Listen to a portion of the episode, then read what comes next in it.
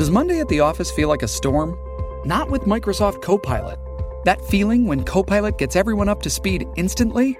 It's sunny again. When Copilot simplifies complex data so your teams can act, that sun's shining on a beach. And when Copilot uncovers hidden insights, you're on that beach with your people and you find buried treasure. That's Microsoft Copilot. Learn more at Microsoft.com/slash AI for all.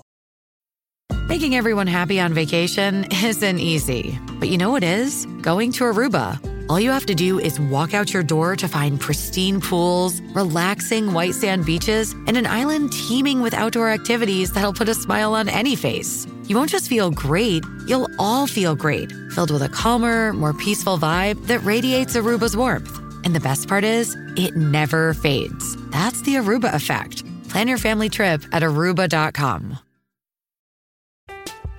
I'm Alex Rodriguez. And I'm Jason Kelly. From Bloomberg, this is The Deal. Each week, you'll hear us in conversation with business icons. This show will explore deal making across sports, media, and entertainment.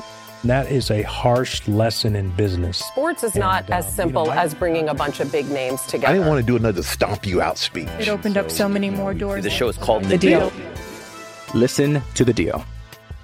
Listen to The Deal on Spotify.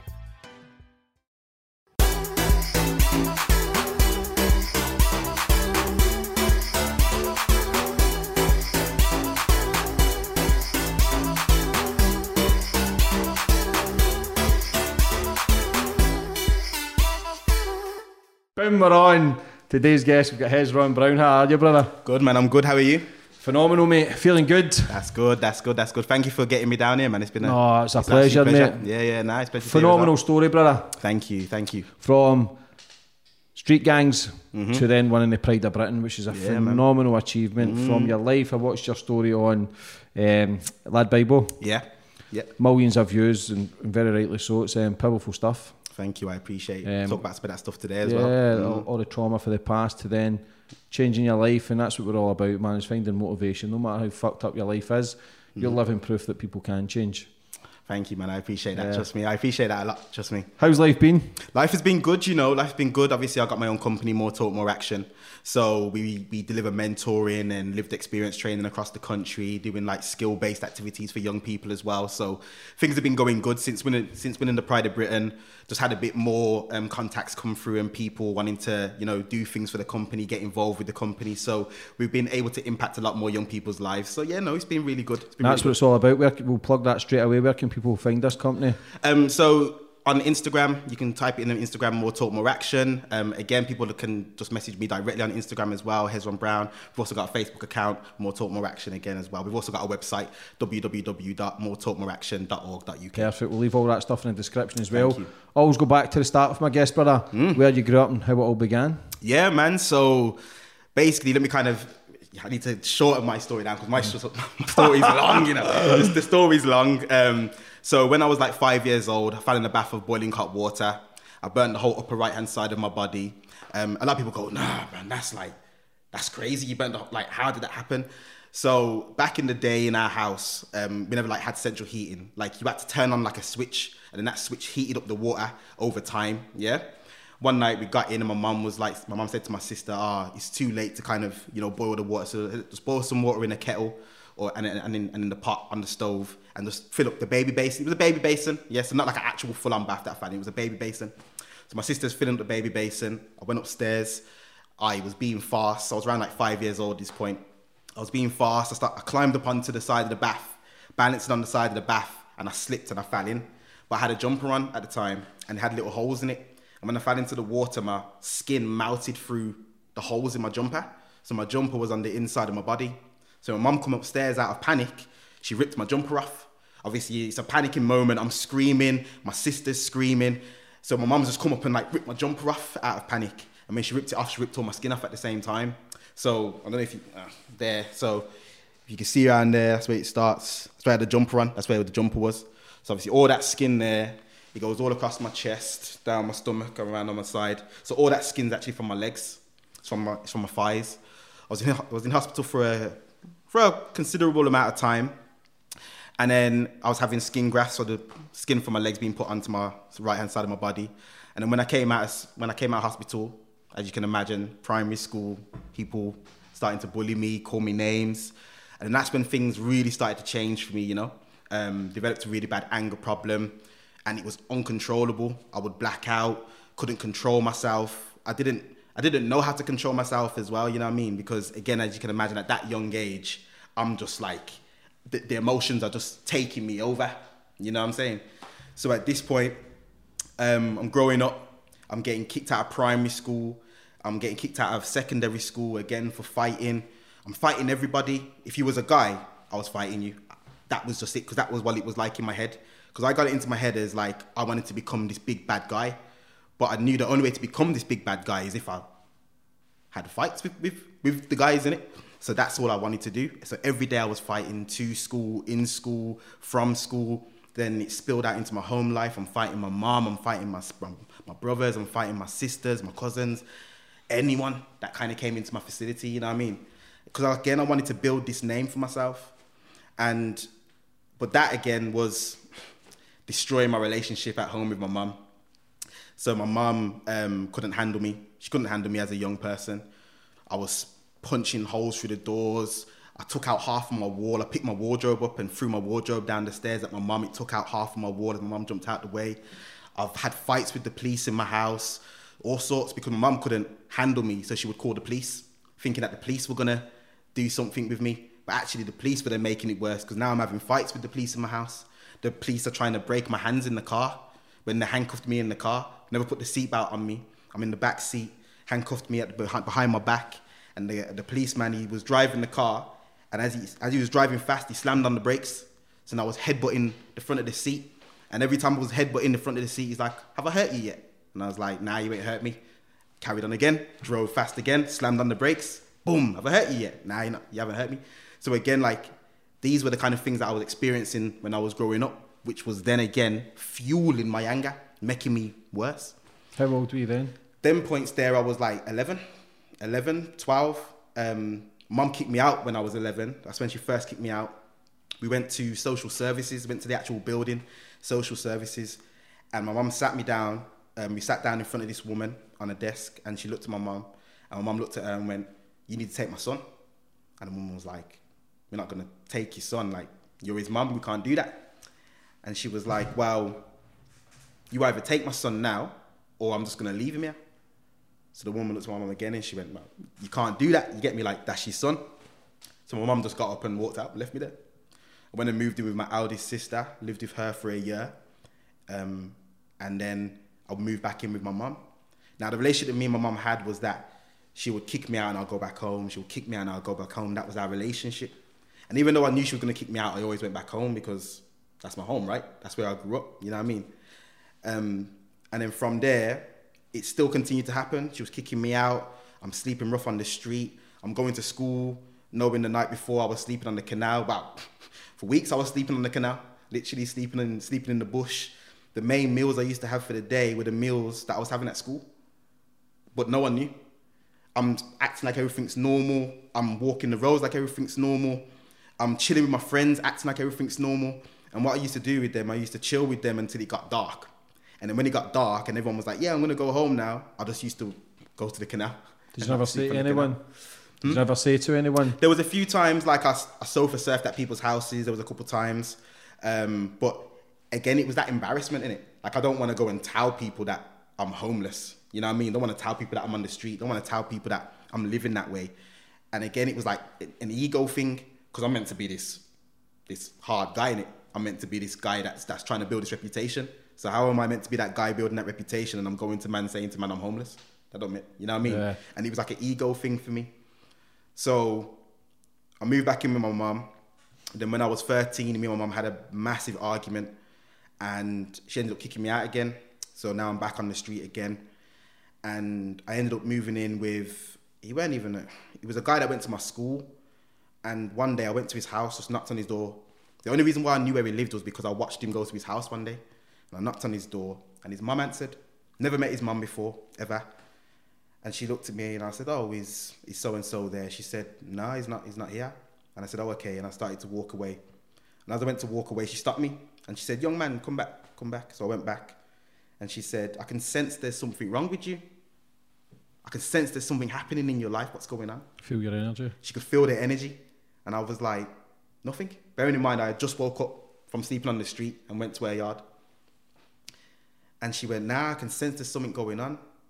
She went, come in, come in, come inside, have a hot drink. So I went inside, had a hot drink. And she sat me down again and she said, tell me what's going on. She said, just tell me the truth. I can see it in your face. And I sat there and I told her, told her that I was living on the street, had a bad relationship with my mum.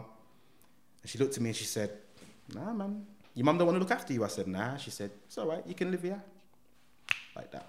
Took me into her house. Took me into her house. Um, lived with her for two years. A random woman I've never met before in my whole entire life. Ended up living with her for two years. That woman is the most important woman in my life. Like, if I ever told you the, how highly I, regard her, I call her mum, my kids call her nan, I visit her daily. Like, she messages me weekly, Hezron, are you okay? Son, are you okay? And it's just like, this woman isn't even my mum. But I lived with her for two years, from when I was 13 to 15. Now, I left school when I was 15 because I was the youngest in my year. Birthday's in August. So when I was transitioning from school to college, I was still like 15. And my mum found out where I was. Bearing in mind, my mum lives around the corner from this woman. My mum found out where I was two years later. Took my mum, took my two years, yeah. She found out where I was. She came. She physically kicked the door off its hinges. Came into the house with, with one of my sisters. And she demanded that I come back home. Now, this woman looked at me, she said, Hezron, no, you can either continue to live here or you can go back home and live with your mum. It's completely up to you. But I made that choice to go back home and move in with my mum.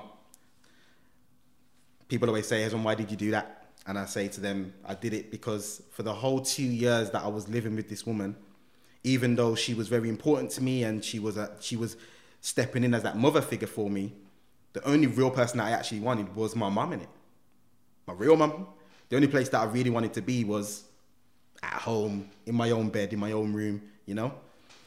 So now that my mum's here asking me to go home, I'm going home in it. That's that's I'm doing that. So I went home. A week later, mum kicked back out again.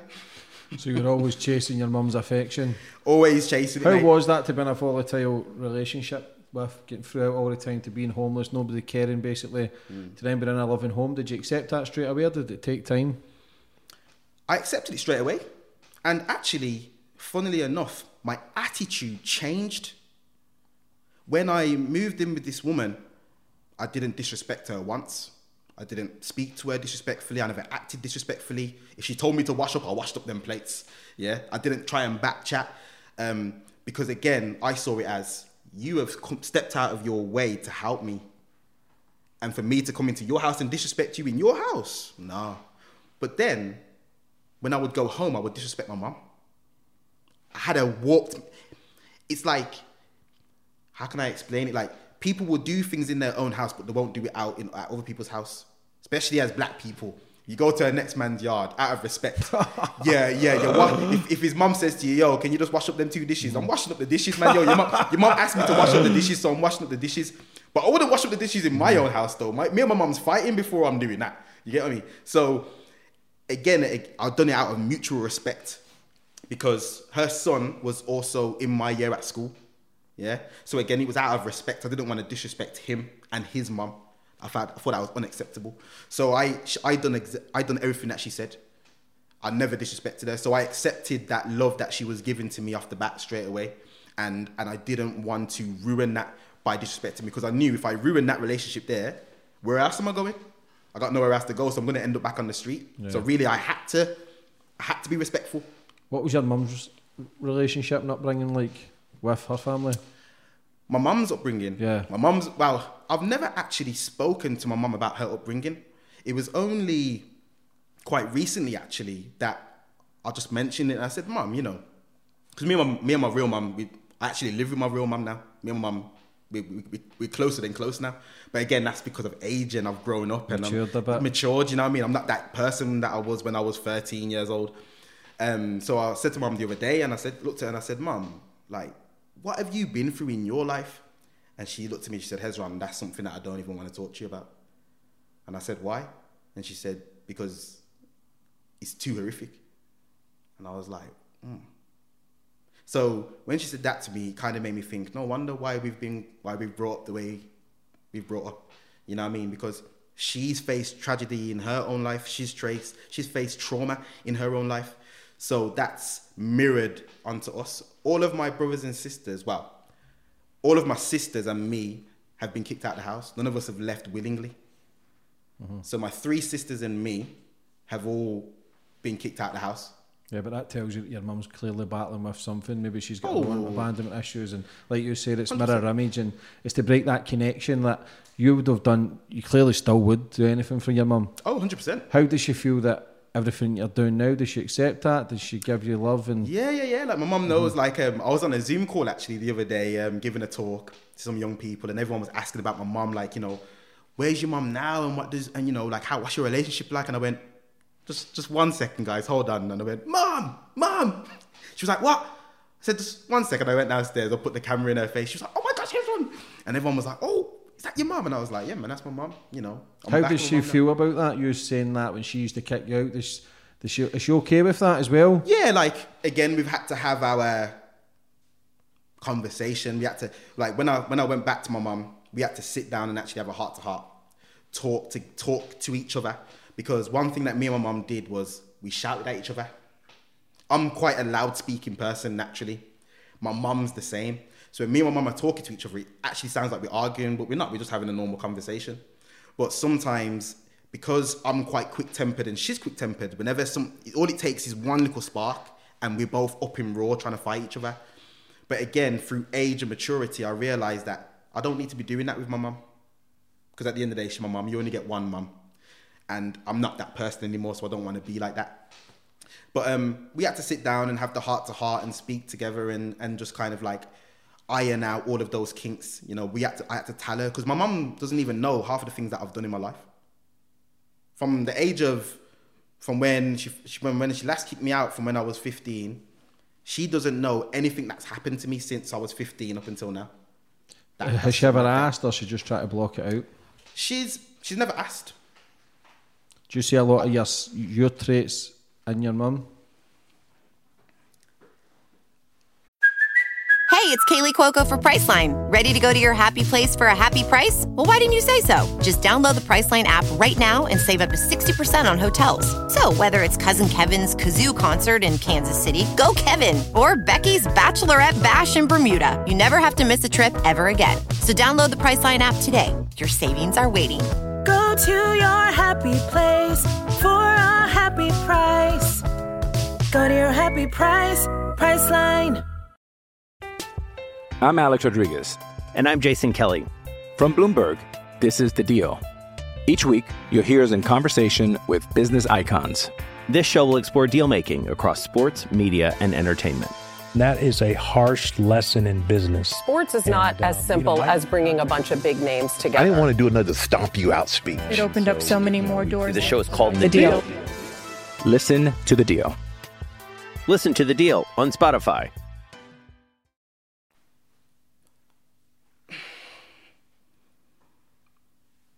I would say yeah.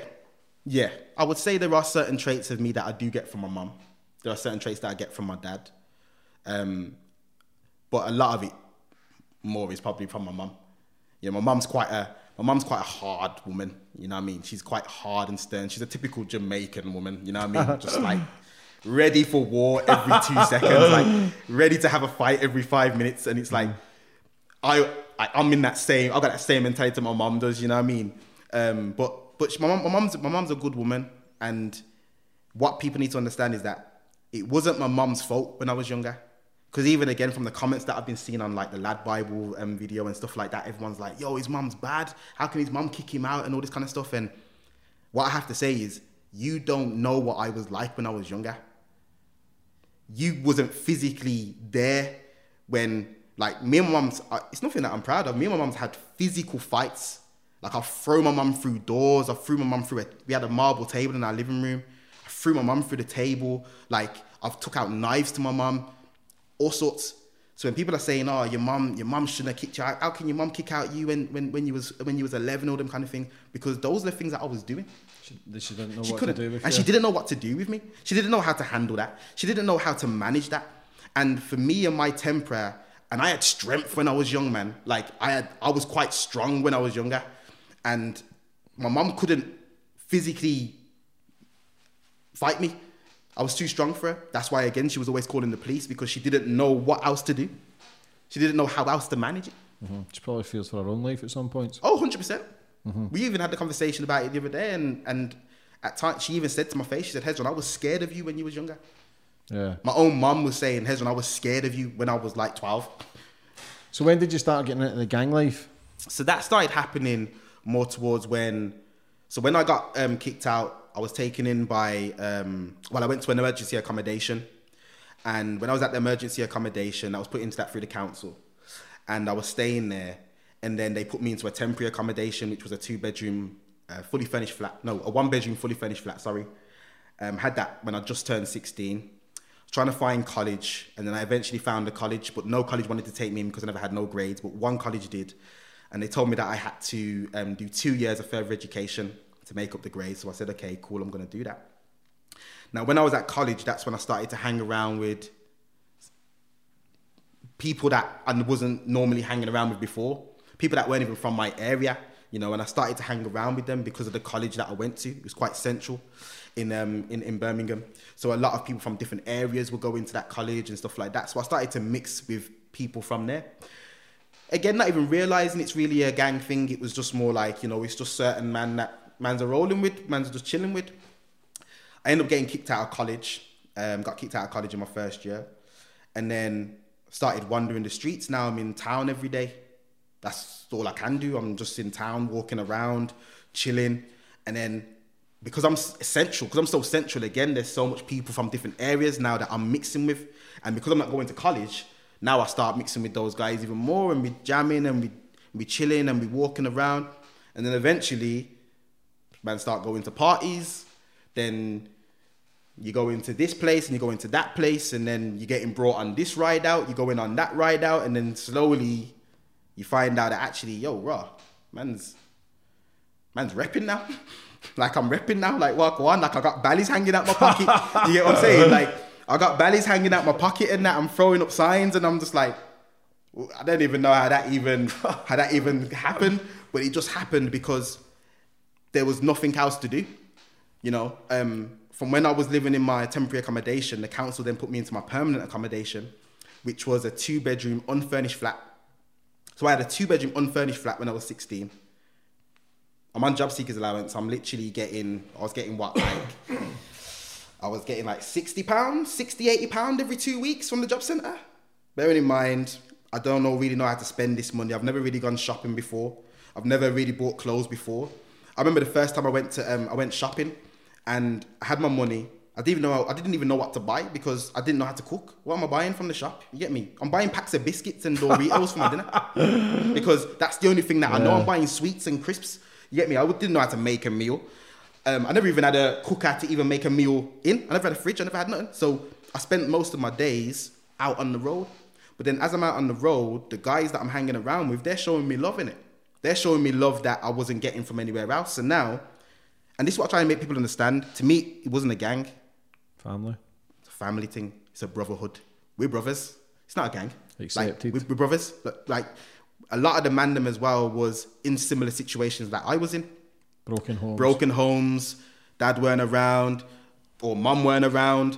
Um, bad relationships with their parents. Again, bad anger problems. Again, now man's man's not saying that those things are are um, you know acceptable and like you know just because we had those things we we had to enter a gang.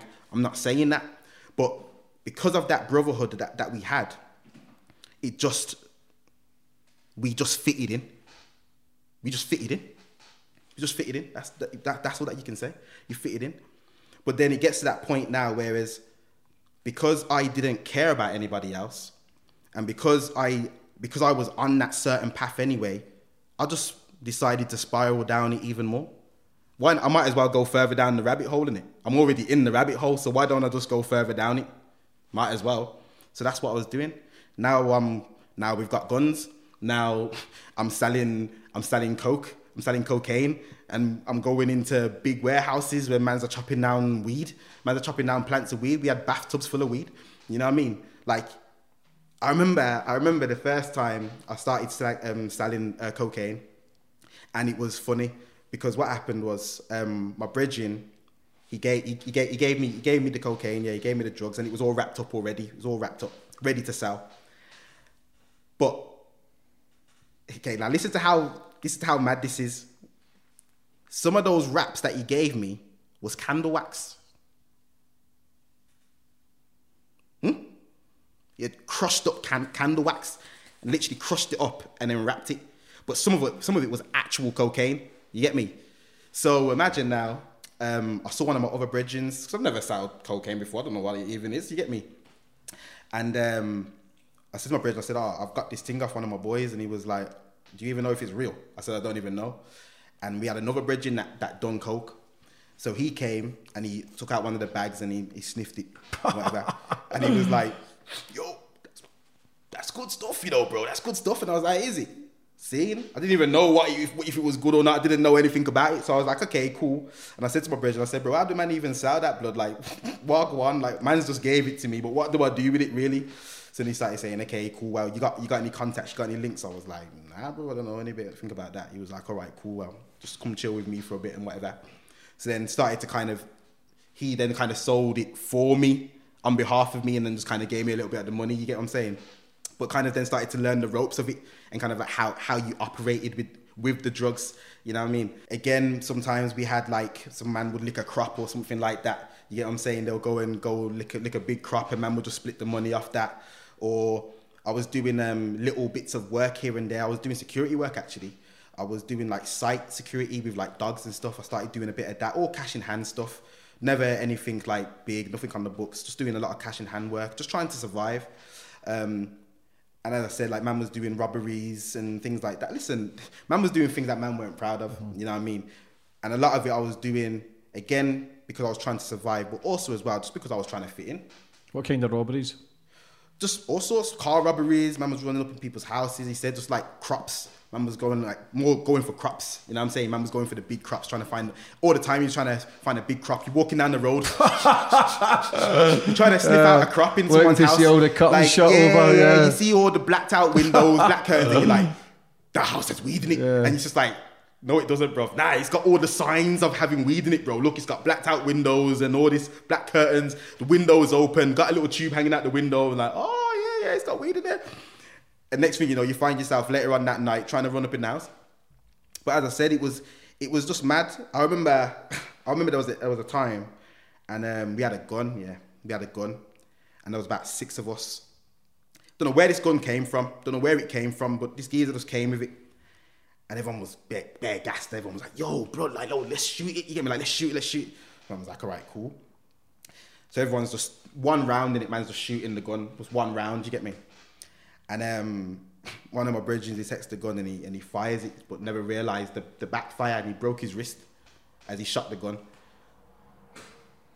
Man was like, blood. That take him to take him to Dudley Road Hospital. take him to Dudley Road Hospital, man broke his wrist. Man's walking in there like, what happened to him? Oh, he fell over, you know, he fell over and fell, must have mashed up his hand and that when he fell over. You know what I mean? It's like little stupid things like that. You know what I'm saying?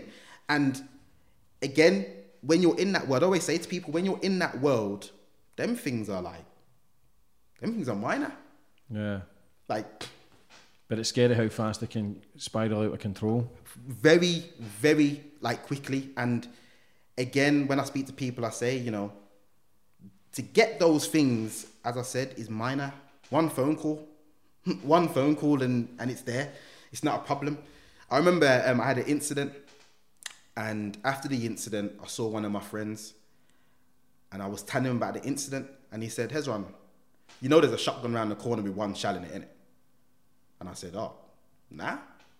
And he went, but if you need it, it's round the corner. Told me where it is, round the corner, in some, in some tree. He said, and you'll find it there, one shotgun with one shell. He said, But if you use it, you have to you have, you have to let man know that you've used it. I was like, see?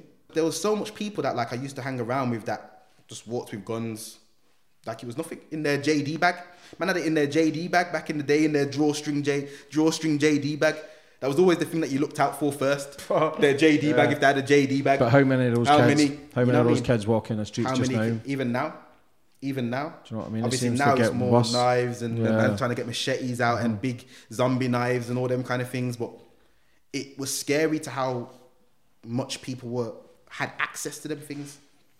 When did you start trying to make the transition? When did you start trying to improve your life? So that happened when, so we done a robbery. The robbery happened, and I was at Crown Court. It got to Crown Court because I just turned 18. So because I turned 18, now it's got to Crown Court. Yeah. So I'm in Crown Court. We're going through it. Man's are thinking, nah, this is this is cool. Like it's fine. Like everything's blessed. And um, I'm there pleading not guilty. I'm there like, nah, I'm not guilty, not guilty, not guilty. And I had a, um, you know, you got a, your barrister, but my barrister wasn't my barrister. He was like a duty barrister, so he was someone that worked in the court. Yeah, so he wasn't someone that I had paid for. So we got this barrister, but those are the ones that you just don't want to get because they're no good. They're not really actually on your side. They're just trying to get through the cases through mm. the court. So imagine now, it got to about the fifth day. I had done my testimony already in the dock. Yeah, I won't lie. They made me look stupid. They made me look stupid in the dock because I didn't. I wasn't clued up. I never knew nothing really. And um, now it's the man's them turn to go into the dock. So man goes to the dock. But bearing in mind, I seen man that day and he wasn't looking at me. He wasn't looking at me. He was with his mum. Because again, we're still young. He was only like just turned 18 and he was with his mum and he's looking down at the ground. I'm saying, yo, bro, you cool? And he's just looking down at the ground, not saying nothing. And I was thinking, that's weird, you get me? And at the time, I was with my sister. Two of my sisters came to the court. And um, I looked at my sisters and I said, nah, my man's acting, my man's acting dodgy still. Like, my sisters was like, yeah. And I was like, yeah, he's acting dodgy. We got into the court. I'm sat in the dock. My man goes into the into the stand. My man's like, yeah, my man did all that like pointing at me like, yeah, that guy there, he was the one that done everything. I don't even know him. So he's doing in court. Mum's like, I don't actually know who he is. With threats to our nation waiting around every corner, adaptability is more important than ever. When conditions change without notice, quick strategic thinking is crucial. And with obstacles consistently impending, determination is essential in overcoming them. It's this willingness, decisiveness, and resilience that sets Marines apart. With our fighting spirit, we don't just fight battles we win them. Marines are the constant our nation counts on to fight the unknown. And through adaptable problem solving, we do just that. Learn more at marines.com. This episode is brought to you by Visit Williamsburg. In Williamsburg, Virginia, there's never too much of a good thing. Whether you're a foodie, a golfer, a history buff, a shopaholic, an outdoor enthusiast, or a thrill seeker, you'll find what you came for here and more. So ask yourself, what is it you want? Discover Williamsburg and plan your trip at visitwilliamsburg.com. I looked at my sisters. I remember it clear as day.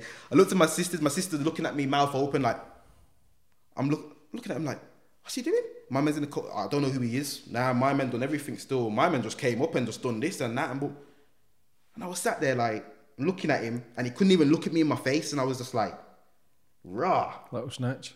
Like raw. That is actually mad. So then imagine you come out the court.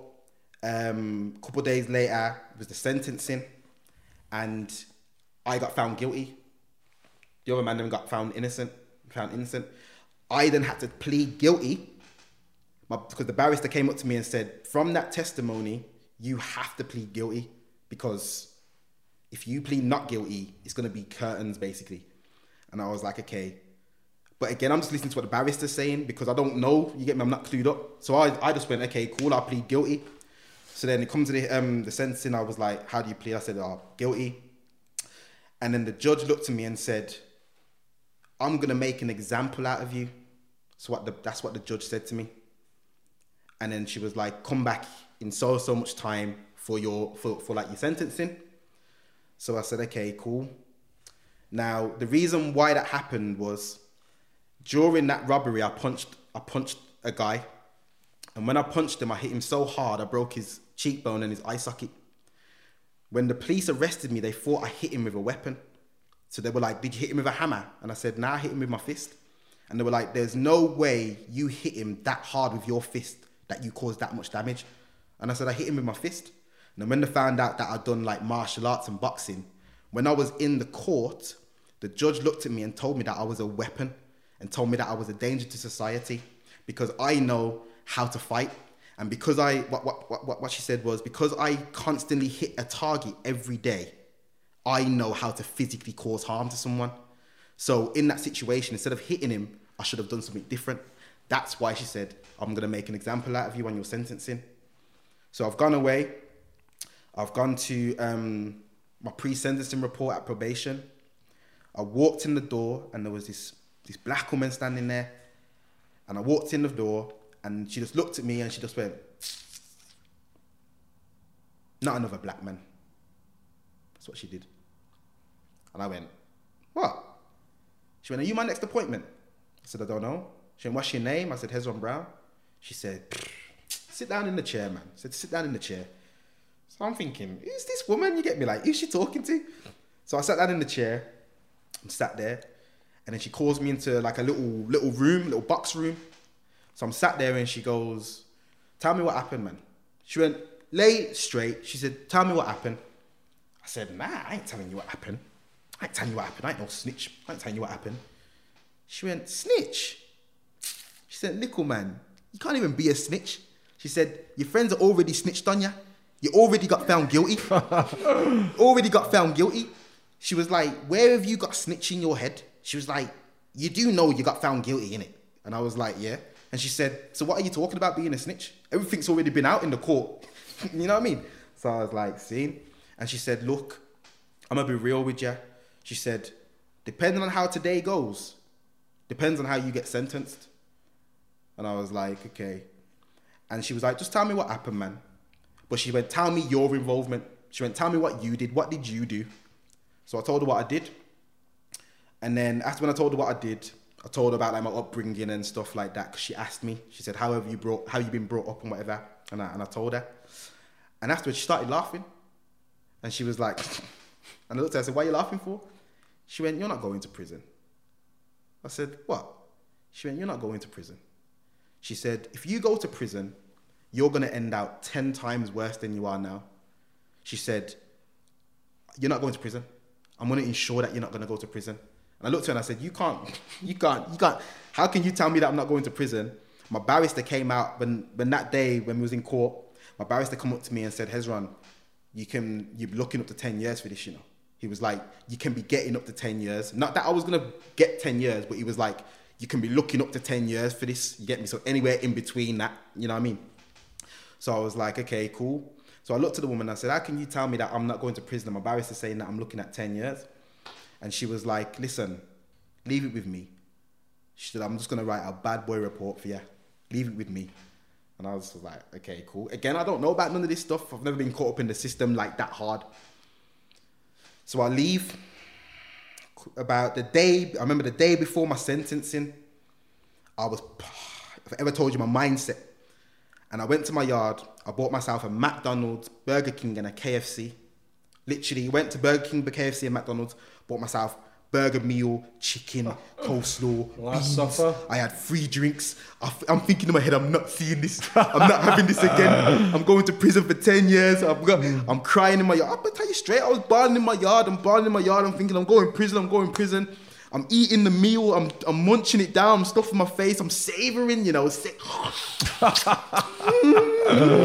yamming on the chicken. I'm savoring it. You get me? I'm thinking, I'm not eating this again. And then I go for my sentencing. Still remember I was wearing, I was wearing my white shirt, my grey trousers, and I was sat in the dark. I was sat behind a, like a, like a, it was like a plastic screen. You get me, like a unbreakable screen. Had the prison guard standing over me and that. I'm thinking, yeah, my man's just gonna chaperone me down to the van because you gotta pass the van as well into Crown Court, so you can see the van that you're gonna be getting taken away in. You get me? So I'm thinking, I'm going, going to prison. I'm in the dock. Heart's pounding, bro. I'm sitting there, calm, cool, collected. I'm just sitting there, waiting for the judge to come in. But my heart's beating, beating, beating. The judge comes in, Mr. Brown, stand up, stand up. And she looks at me and she goes, I was gonna sentence you to prison today. Obviously, through the from the court case, She was like, my sole objective has been to sentence you to prison for what you did. But she went, I don't know who you spoke to though, but your pre-sentencing report is glowing. And when I sat there, all I could think about was the woman from probation. When she was saying, Don't worry, leave it with me. And I was just like, okay. Obviously, she had said that, but she never said the rest. So she then turned around and she said, um, off the back of that report, I'm gonna make a I'm gonna make a suggestion that instead of sending you to prison, I'm gonna give you a second chance. But this second chance is only a one-time thing that's gonna happen. She said, I'm gonna give you a two-year suspended sentence. And she was like, let's see what happens with this two-year suspended sentence because I believe you'll be back here. That's what she said. And I'm just standing there thinking, I don't even know what a two-year suspended sentence is. I'm still thinking I'm going to prison. So she said, I'm going to give you a two-year suspended sentence, 400 and, no, sorry, that's a lie, um, 260 hours of community service. And then she gave me a hefty fine. And then the, the, the, the barrister turned around and went, I was like, looking at him like, like, well, on, you get me? And he was like, you can, like, you can go with that. So obviously I'm like, go, like, what, on. So I walked out.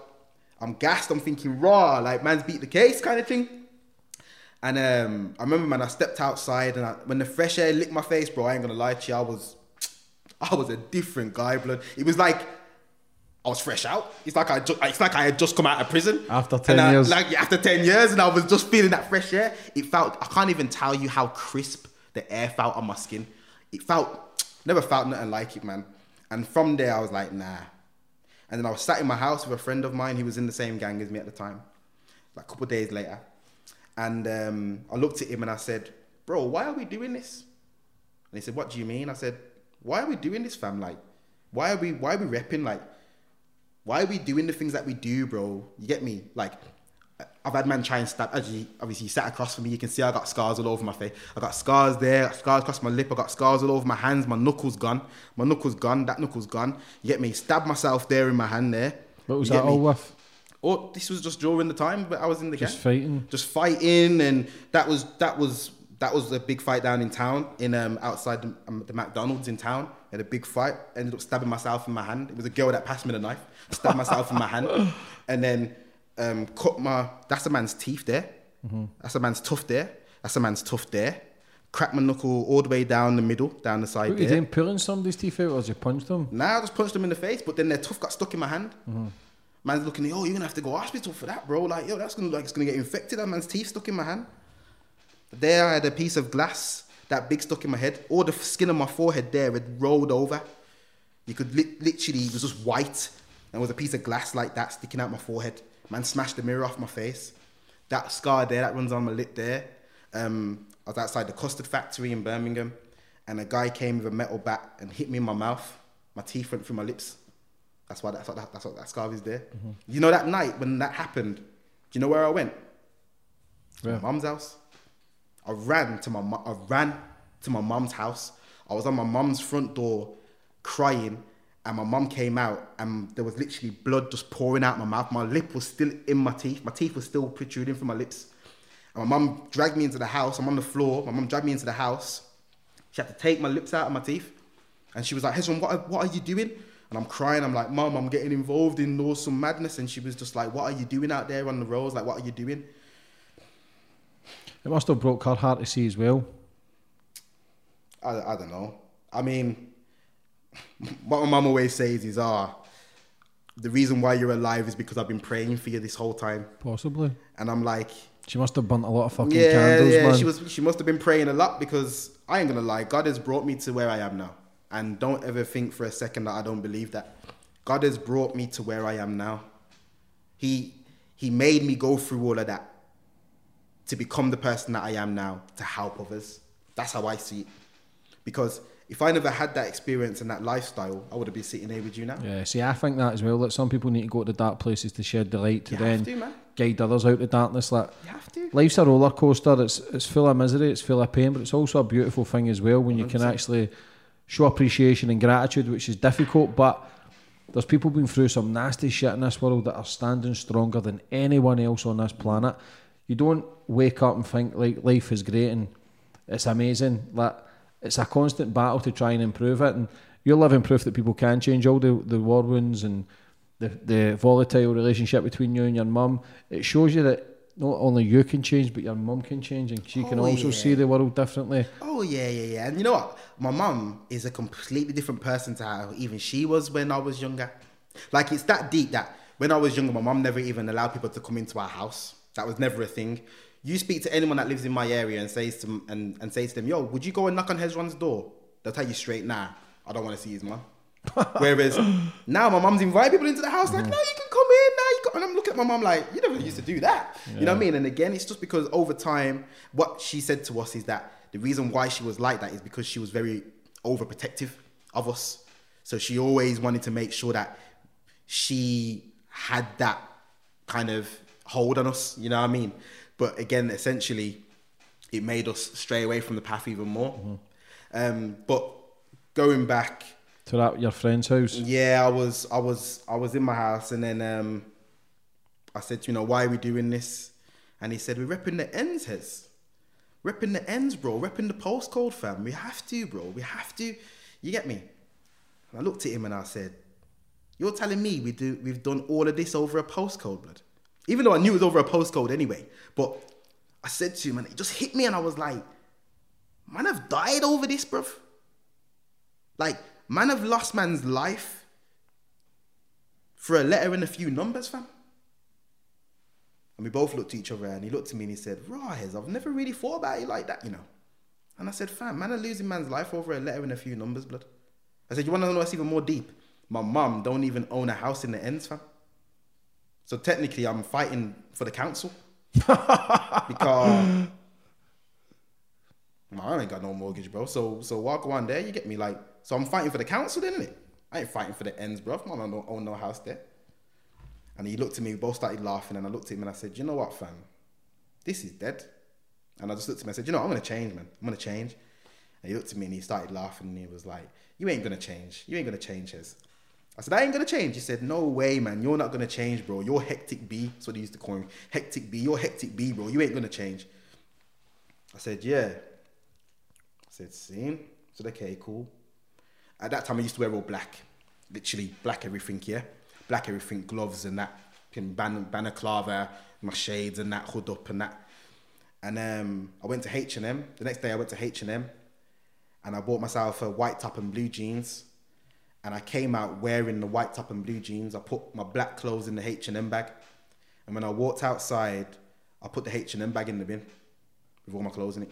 Just put it in the bin, my gloves in it, everything, put it in the bin. And I went to the bus stop, waiting to, get, to catch the bus back home. And this um, old white lady came walking up to the bus stop. So I'm standing there. And she comes and she stands right next to me.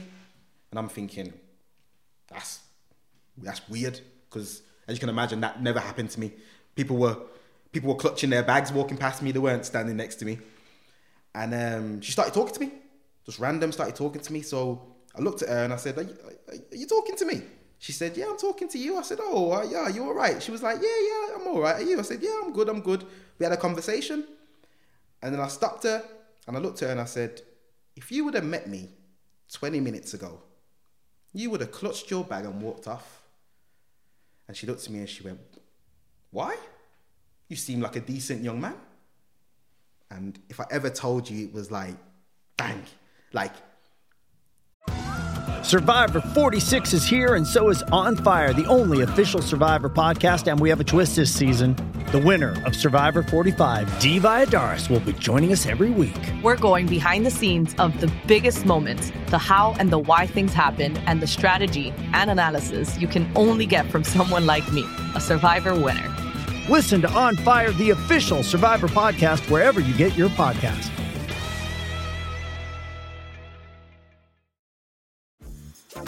Dreaming of a better sleep? Tossing and turning is not your destiny. And Olly is here to help. Olly invites you to sink into sweet, sweet slumber to improve your mental and physical health and overall wellness.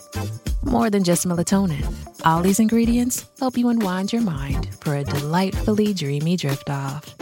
Sleep is on the way at Olly.com. That's O L L Y.com. instantly I realized I'm not a bad guy. I've never been a bad guy. And it's crazy because even when man was doing all that stuff, people would say to me, like, Hezron, your personality doesn't match the way you look. Because I was bubbly, like how I am now. Bubbly, like, yo, yo, Akwan, Akwan. But I looked like a thug, like I looked aggressive. Your but, mask. Yeah, it was like a mask. But if you spoke to me, I was the coolest. I was cool, man. I was cool, active, yo, come roll. Like, yeah, I was chill.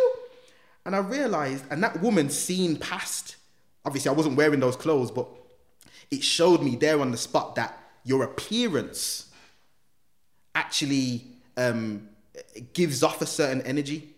And just for the fact that I was wearing a white top and blue jeans, this that woman felt that she could come and stand next to me and have a conversation with me. Yeah. Whereas if I was wearing all black, she would have clutched her bag and probably stood there next to some other people that she probably would have felt comfortable with. And we had a whole conversation. She sat next to me on the bus. I caught the bus home. Now, where I lived, it took about 40 minutes on the bus. She sat with me. She was actually getting off at the same stop that I was, funnily enough. And she got off the bus and she looked at me and she said, Look after yourself, young man.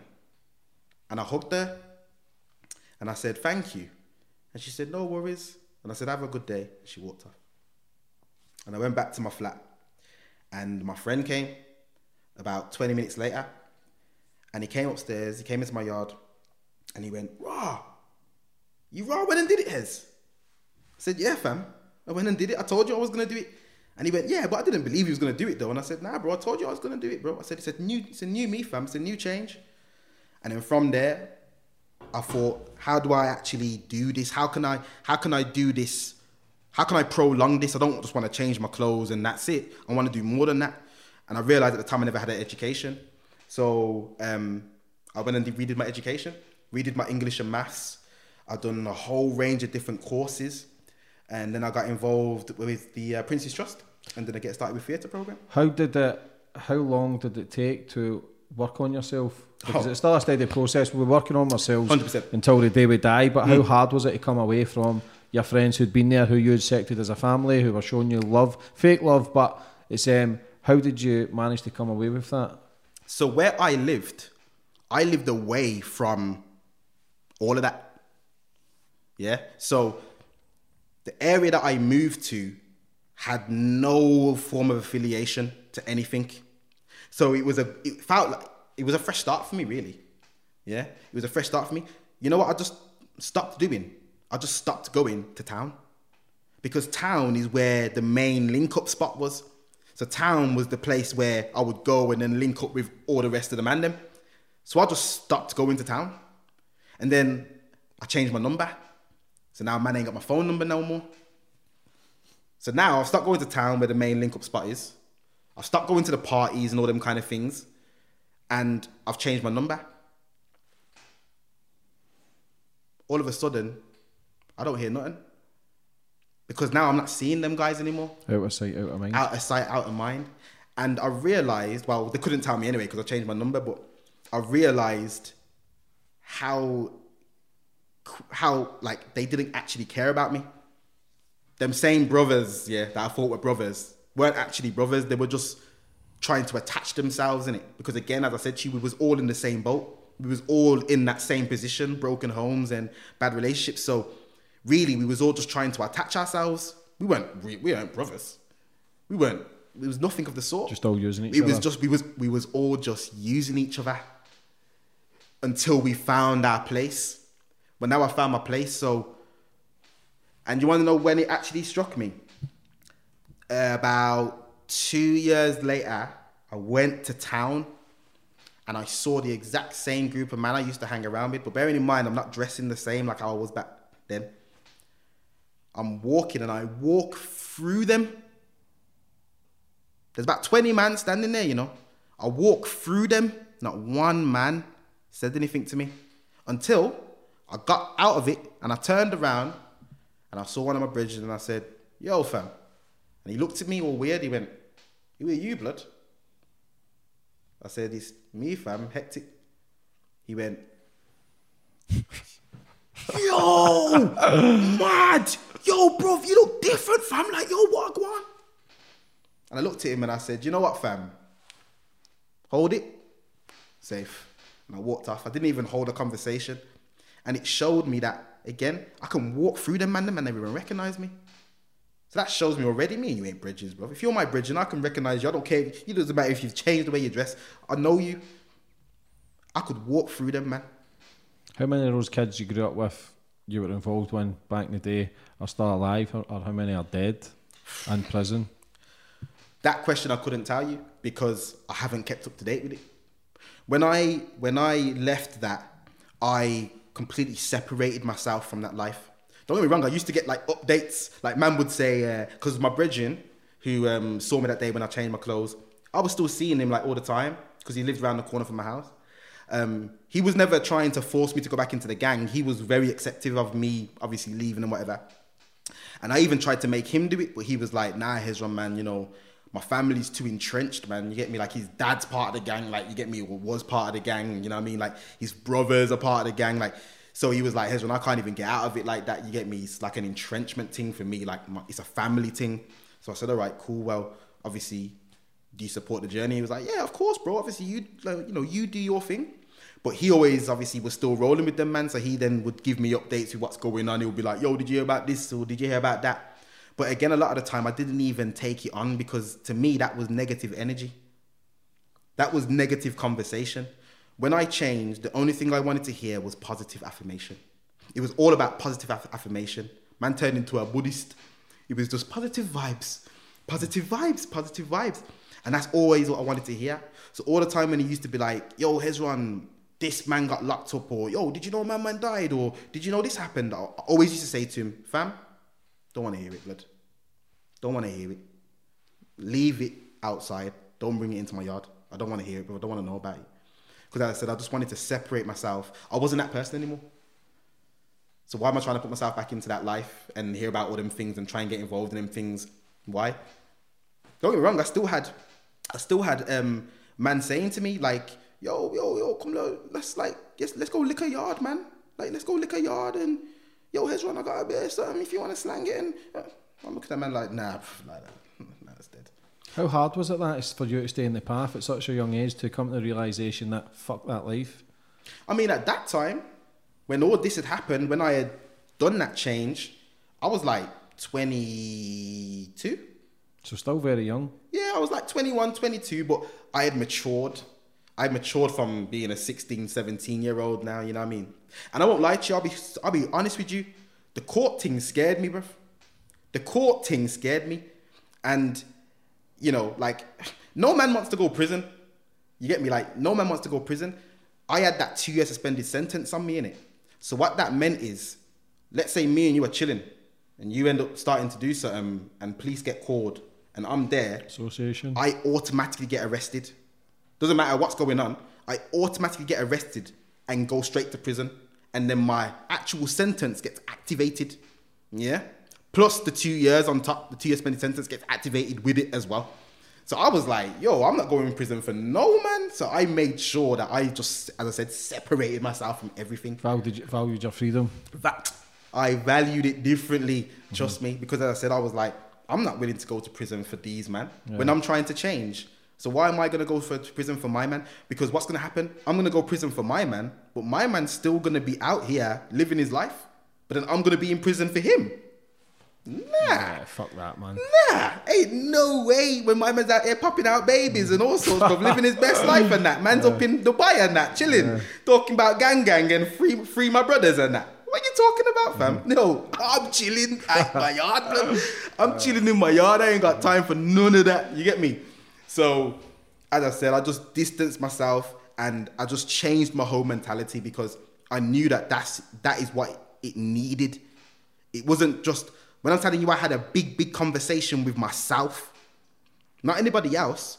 I'm talking, I'm sat in my yard on my one, just me and my own head. And I was literally just talking to myself, like, Hezron, you gotta change. Yeah, I know, I know. Full of having a full conversation. I know, I gotta change. I know. Nah, man, you have to change. Yeah, I know, I know, I'm gonna change. Like, I had to f- tell myself. Again, it was that affirmation to myself that actually you need to start doing positive. Yeah. And I knew I could do positive. See the woman who took you in for the two years, was mm-hmm. she a positive woman? How did you understand that positivity for such a young age? There was something ingrained in you to to waken your soul up to understand that something ain't fucking right. Up again, it, it, it comes back to what I was saying with I was never a bad guy. So when I had done this change, I had brought out that side of me that I never showed people. That funny, jokey, loud, like bubbly side. Whereas I tried to mask that when I was in the gang. You get me? Because again, how can you be like that but be a gang member and you're all hyper and bubbly and all nicey nicey? You can't do that in it. So I, I, I masked it. But when I changed, I brought that personality out. And when I brought that pest personality out, I realized that again, I was a friend. I was a friendly. I'm a friendly guy. I'm a friendly person. Like you can come and have a full on conversation with me. I'll sit there and have a full on conversation with you for hours, and I don't have to know you. And I just try to instill that into my day to day. Do you want to know what what actually um, set it in stone for me? Yeah. So when I was doing um, the Get Started in Theatre program, it was at the Birmingham Rep Theatre in Birmingham Town Centre, and I said to myself when I started this program, three. I set myself three basic, three, three basic rules, and now they're very stupid, yeah. But at the time, they meant a lot to me, and it was things that I wanted to do to try and um, instill that kind of side of me. Yeah. So the first one was I was the first one to arrive. That was my first rule. I'm gonna be the first person to get there in the morning for this course. Yeah, have to be the first person. The second one was I'm gonna be the last person to leave. Do you know what I actually used to do, or what I actually did? We would all be in this room. I would actually wait for you all to leave the room. Then I would pick my bag up and walk out the room. And I had to be the last man out the room. And the third one was I was gonna say hello to every single person that I walked past. Mm, no, I did.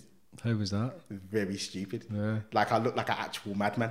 Like, Like I actually looked say that, like hello, an hello. I looked like an actual madman. Imagine Because people are fucking because weird, man. man, are weird as well. Obviously, as well, I'm black. So imagine these men are looking at me like, is he all right? Has he got mental health problems or something? No word of a lie. God is my witness. From the moment I stepped into the rep theatre, morning, morning, hello, hiya, hello, eh, hi, morning, morning. Everywhere I went, I'm walking around to the point where I never even knew who I was saying hello to. That caught the attention of somebody who was quite high up.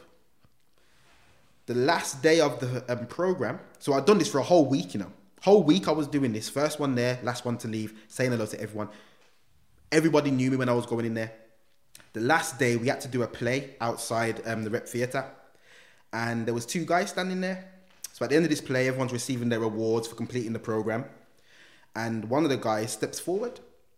Uh, Hezron Brown, where are you? Because I'm the last person to receive my award now. I'm thinking, what's going on? I step forward. He goes, um, "My name's so and so. I'm a scout for the West End." So everyone's like, like shocked. You get me? And then he goes, "I want to offer you an acting position in a musical play on the West End in London." So I'm like, "Me?" And he was like, "Yeah." When I tell people, "Yeah, what you wanted me to play?" he wanted me to play um, Donkey in Shrek the musical. What you laughing for, blood? What you laughing for? You can see it now, innit? You can see it now, innit? You can see it now, innit? I'm on the road again. Come on, Shrek. Come on, Shrek.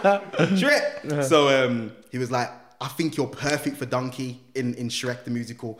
Like you'll be great for that. And I looked at him and I said, but I got no acting experience. Like I don't know, I don't know what to do. And he went, yeah, I know. That's why um, that guy's standing there. So we pointed at the other guy that he was standing next to. So then that guy stepped forward and he introduced himself and he said, um, Do you actually know who I am? Do you recognize me? And I said, Nah. And he said, Do you know that you've said hello to me every morning since you started? I said, Nah. Because again, I was just saying hello to everyone. And he said, I'm actually the directing manager of the Birmingham Rep Theatre. With the Lucky Land slots, you can get lucky just about anywhere. This is your captain speaking. Uh, we've got clear runway and the weather's fine, but we're just going to circle up here a while and uh, get lucky. No, no, nothing like that. It's just these cash prizes add up quick. So I suggest you sit back, keep your tray table upright, and start getting lucky. Play for free at LuckyLandSlots.com. Are you feeling lucky? No purchase necessary. Void where prohibited by law. 18 plus terms and conditions apply. See website for details. Swimsuit? Check. Sunscreen? Check. Phone charger? Check.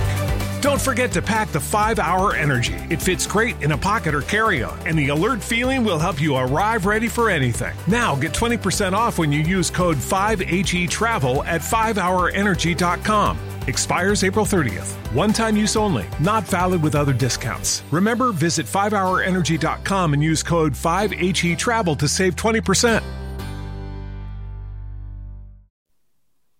And everyone was like, what? Like, what? Like, and he was like, I wanna, um, he said, come to my office next week. I wanna offer you an opportunity. So the next week I went to his office, we sat down, and um, top floor in the Birmingham Rep Theatre.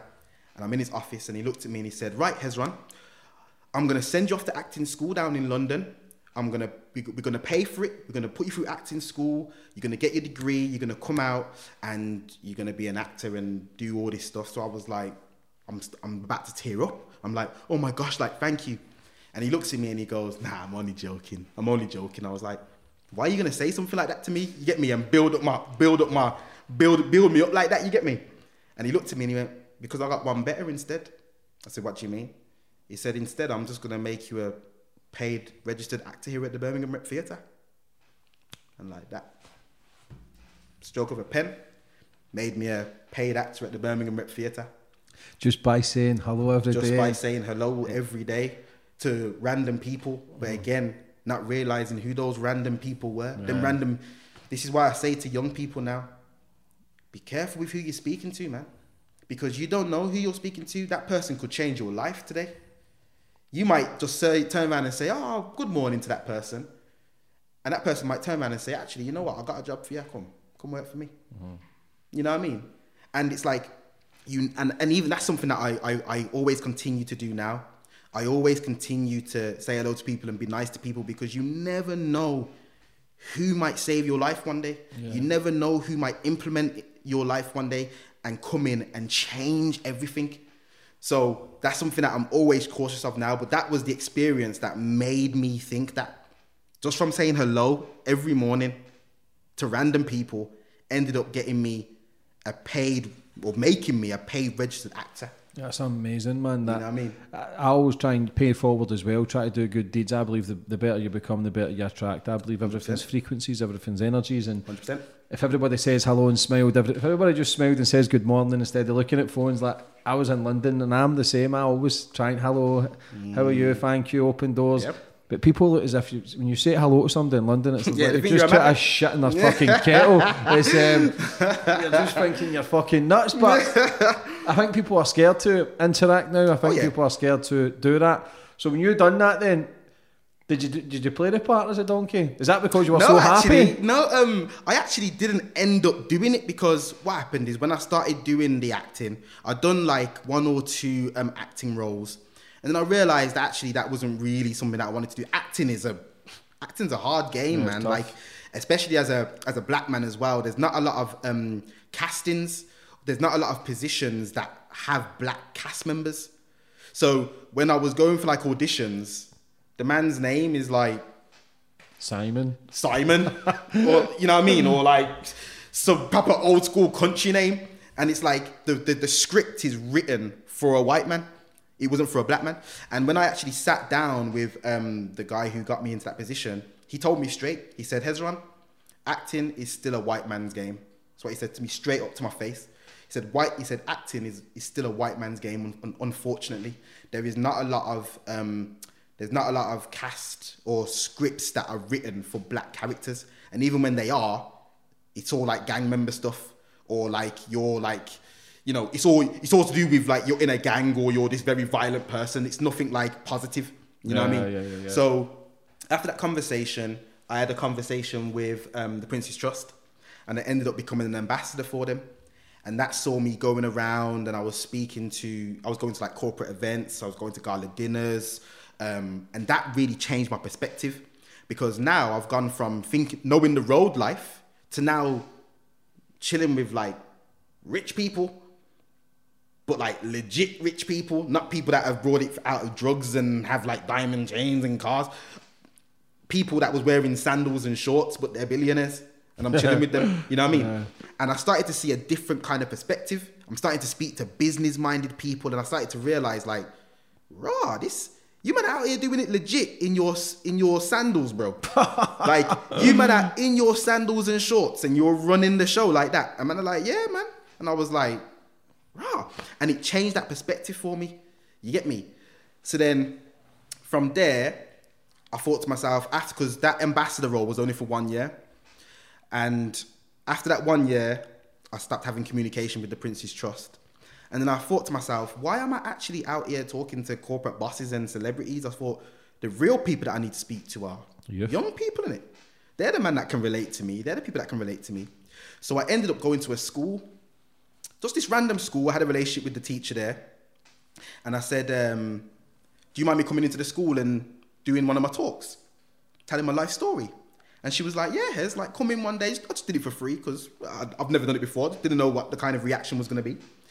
And I went in, I gave the talk, and when I'm saying that, the end of the talk, the whole year group stood up and came to the front.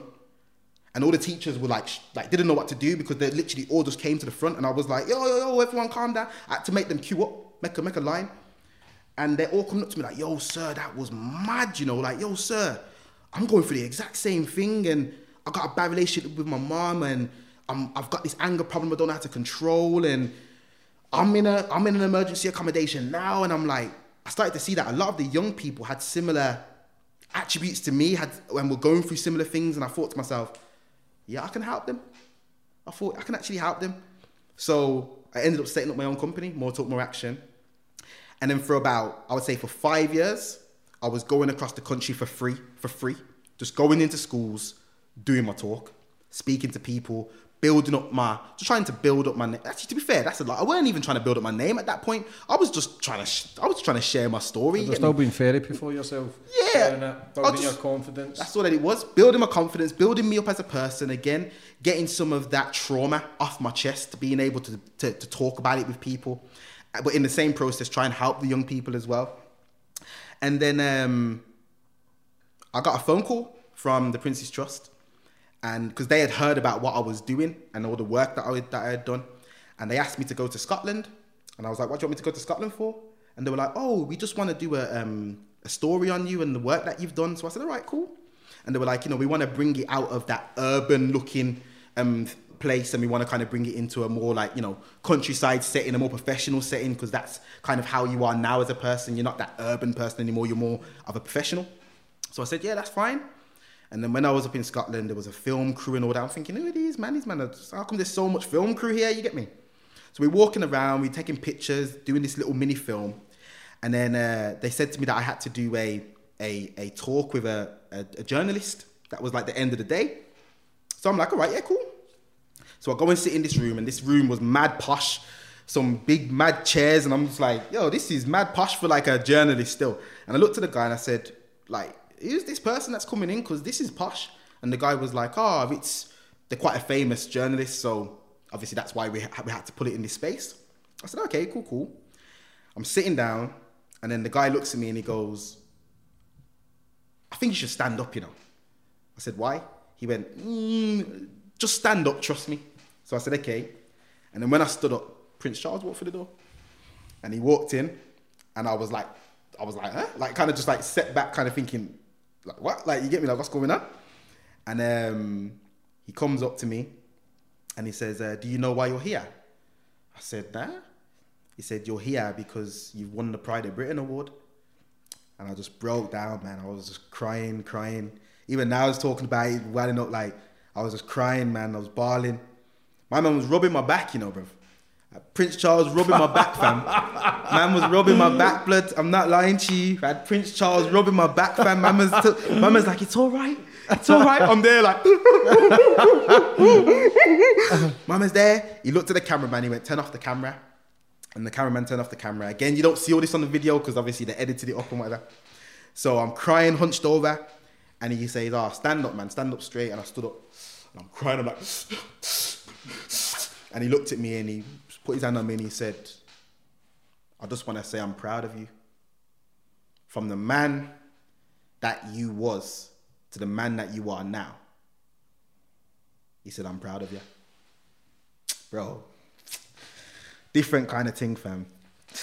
different. I can't even. I can't even talk about it. Blood. It just wows me up, blood.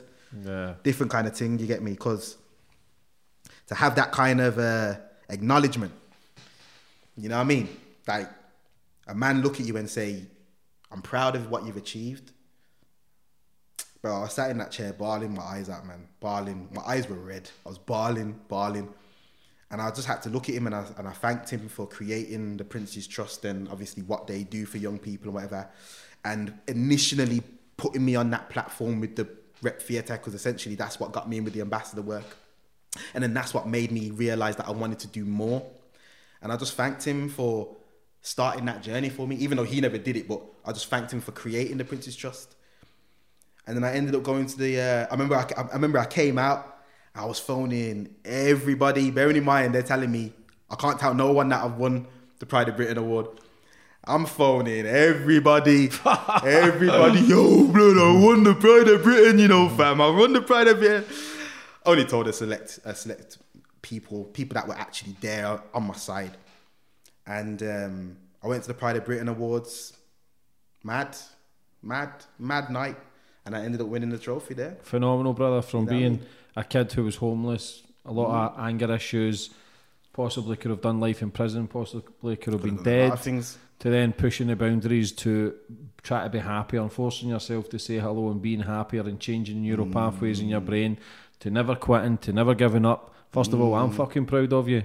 I've just met you, you today, mate. I'm proud of you because it goes to show that people can change, and that's oh, the beautiful 100%. thing about life. No matter what age you are, no matter if you're 18 or 88, people yeah. can make changes. No matter how 100%. fucked up you think your life is, you can always better your life, and you're living proof of that. People will watch this and take inspiration. Mm. I know your brothers are here as well. Will take inspiration. It's phenomenal, mm. brother, and uh, say this is what it's all about.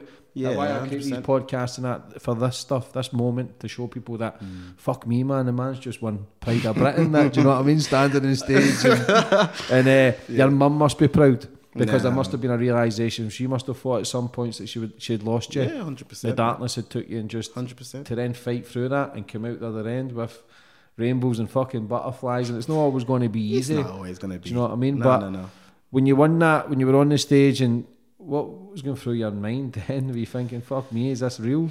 Oh, 100 percent. Like I was standing there thinking, how does a man like me be in a place like this? How? Like, how? You know what I mean? And don't be wrong, there'll be a lot of people that will turn around and be like, oh, he should be in prison or oh, he deserved to go to prison. He shouldn't be there. He shouldn't have that award. He shouldn't be doing that. But they don't see the gra- the background work that I do. They just see the the face of it. So they mm. probably see the pictures and whatever, and they think, "How come he's got to live that life?" But they don't see the hard work that I had to put in to get something like that. Yeah, you know, there was real. I'm talking. I'm waking up four o'clock in the morning I'm waking up. I remember I went two o'clock in the morning. I had to wake up because I was going down to Wales. I had to catch train and all sorts, and I'm trekking down there for free out of my own money to to to go and speak in a school to talk to young people because I was that passionate about speaking to the young people. Like the, this whole journey, I won't lie, from even from the Pride of Britain Award, this whole journey for me has just been it's been mind blowing. Because again, as I said to you, how does a man like me a man that went through the things that I went through. But there's a lot of men that have been through half of the things that I've been through and in mental institutes, literally banging their heads off walls. You know what I mean? But one thing I've always just tried to do, and one thing I always say to the young people, just keep swimming, man. It's from from that finding whenever when that first time I watched Finding Nemo, I'll never forget the first time I watched Finding Nemo, and Dory was turning around saying, "Just keep swimming." And it stuck in my head, and I was like, you know what? That's all that man have to do. You just have to keep swimming because life will always hit you with hurdles. It will hit you with with tragedy. It will hit you with cruelty. But it's how you adapt yourself. It's how you move forward with that, innit? Because how you move forward with that determines what kind of person you are. Mm-hmm.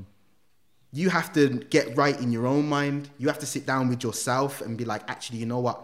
I need to make a change. I need to make a difference. I need to be strong. Don't get me wrong. it's not it's not always easy. Even people now, people think people think, oh my man's so strong, he's so strong headed. There's been times I've broken down.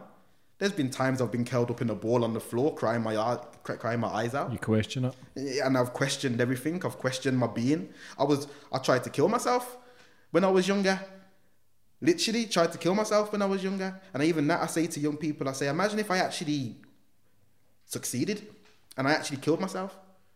I wouldn't be here now, the person that I am. Yeah. How much does this change your life, winning this award? I'm sitting here with you, ain't I? Yeah, it's true, better than Pride of Britain, innit? You don't like that? I should start handing out trophies, mate. Bro, I'm sat here with you, bro. Like, since, since winning the award, you know what's been the maddest thing? Talking to people that would never have spoken to me before. Yeah. On a, on a legit one, let's be real. Mm-hmm. Let's be real. I've spoken to people that would have never even looked at my message, never mind responded to my message. You know what I mean? But I know that a lot of it comes through the Pride of Britain. Yeah, definitely. But listen, I'm cool with that because at the end of the day, if that is giving me a platform to share my story even more, then I'll use that. You know what I mean? Because at the end of the day, that's my only mission. My only mission is to share my story as much as possible. As you said, to show people that, you know what? You don't have to quit. You don't have to give up. Keep swimming. Keep swimming, persevering, and you will come out the other side. You will come out the other side better, stronger. Mm-hmm. And what I always say to people is that, you know, you've you go through that the one time, you know how to deal with it the second time, don't you? Because the first time you went through it, it was a struggle, it was hard. You had to learn how to adapt and how to and how to um, take it on board and deal with it. The second time it happens to you, ah, I know what to do. Yeah. But at Walking Doors, man, it's just about riding a wave and taking it it's as far as you come. Wave, Going forward for the future, brother, what's your plans? The plans is to grow the company as much as possible. Um, we want to be extending even more um, out into the country. So working with more schools, more young people, um, getting more contracts, and you know, just trying to build the name of More Talk, More Action. Because at the end of the day, as I said, that's what it's about, man. Let's try and we, I'm trying to impact these young people's lives, and however we can do that, whether that's mentoring, whether that's lived experience talks, whether that's skill sessions, whatever it is that we can provide, I want to make sure that we've got that implemented in, in, in the schools, colleges, universities. Because one thing I've always said is everybody needs a mentor. Everyone needs a mentor, man. Everyone needs someone to talk to. You might sit there and think, oh, now I don't need no one to talk to, but you'll find that the moment you start talking to someone and you feel comfortable talking to them, you'll you'll get all that stuff that's on your mind off your mind, all those things that's on your chest off your chest. Instead of suppressing it. Exactly. And a lot of these young people, especially in these times, they've got a lot of pressures, man. They've got a lot of um, pressures from a lot of different things. You know what I mean? Like these young people are watching music videos, they're seeing other friends doing well. Um, we live in a generation where everything's done online. I'm seeing like little 12, 13 year olds with like 100,000 followers. And I'm like, how are you, you like 12, bro? You like 12, you know what I mean? But they're famous. And I'm like, and the young people see that and they're like, I need to, I need to be that famous. If they can do it and they're 12, I'm, I can do it. And they think to themselves that they have to be this certain way instead of just growing up normally and growing up in a, in a, in a, in a way that they can learn for themselves what kind of person they are and that's the reason why we do a lot of the mentoring in the schools because we want them to sh- we want to bring out who they are mm-hmm. as a person a and who they side. want that creative side but also who they want to be mm-hmm. a lot of these young people don't know who they want to be what they want to become and we try and help them know what they want to be and know how they want to be and know what they want to become. Yeah. Everybody's got a gift, man. Everybody's got a gift, Schooling, man. I believe, needs to change, in my opinion. There's a few things that need to be put in place for kids to understand life, money manage- management, love, even death, man. We don't we talk about death. We don't can't handle it well. Yeah. We just end up fucking spiraling. But for anybody watching, brother, it's going through a struggle, it's maybe in gang life or maybe suicidal, full of anger. What advice would you give for them? Just keep swimming. Yeah, don't quit. Just keep swimming, don't quit. Young people that are involved in that gang life and, and things like that, if you can get out of it, then get out of it. If you if you're struggling and you can't, try and seek help. Try and find a service, something in your local area, someone that you can trust, that you can speak to, and and try and remove yourself from that situation. It's quite hard because I've spoken to young people that have turned around to me and, and said, like, I want to get out of the gang, but I can't because my family's doing it, my mum's doing it, my dad's doing it, my cousins are doing it. What do you say to a young person in that situation? Yeah, it's difficult. Eh? It's difficult. You can sit here all day and say, seek the help, man. Seek the help. Go and find someone you can talk to. But ultimately, there that's where they live. That's their support. That's their that's their network. So whenever they go back to that, that's always what they're gonna see. They're always gonna see the gang. Mm-hmm. So what do you say to a young person like that? I think the only thing you can do is work with that young person and make that young person believe that they can be more than that. That's what's important in it. Definitely. Making them believe that they don't have to fit that stereotype or they don't have to fit in with the rest of the family. They can be bigger than that. They can be more than that. Show them that you can be different. Why don't you be the example? Why don't you lead the herd? Don't be the sheep, be the shepherd. Yeah? Yeah. Show them that actually, look, we can do great. We can do greatness. I always say to people, you can do greatness. Everyone's got greatness within them. Everyone can do greatness in this world, but you just have to do it. But people don't do it. They just keep it inside and they're like, no, no, I'll do it tomorrow, or I'll do it next year, or I'll do it whenever I can. Listen, you do it when you do it now. And the same with these young people, do it now, you know. So it's what I would just say to these young people is, as I said, keep swimming and try and try and be who you want to be. Like, don't don't fit in with the stereotype. Yeah, just be who you want to be. Be you. Be you. Yeah, and and yeah, as I said, just don't just don't fit into the stereotype. Don't fit into the stereotype. It's, again, it's it's just like don't try and live up to society. Don't try and live up to society. Just be you and be yourself.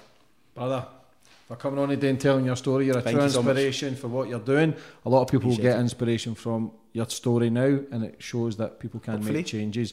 Can't Hopefully. wait to see what the rest of you do for the future. Yeah, man. But for coming on today, brother, and telling your story, it's been amazing. All right, And thank you for having me. you. Thank you so much. Thank you.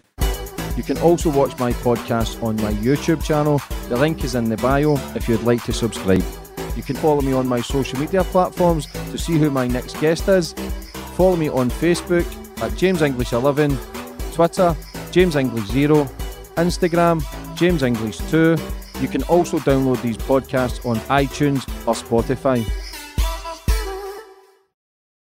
Sports Social Podcast Network. With Lucky Land slots, you can get lucky just about anywhere. Dearly beloved, we are gathered here today to. Has anyone seen the bride and groom? Sorry, sorry, we're here. We were getting lucky in the limo and we lost track of time.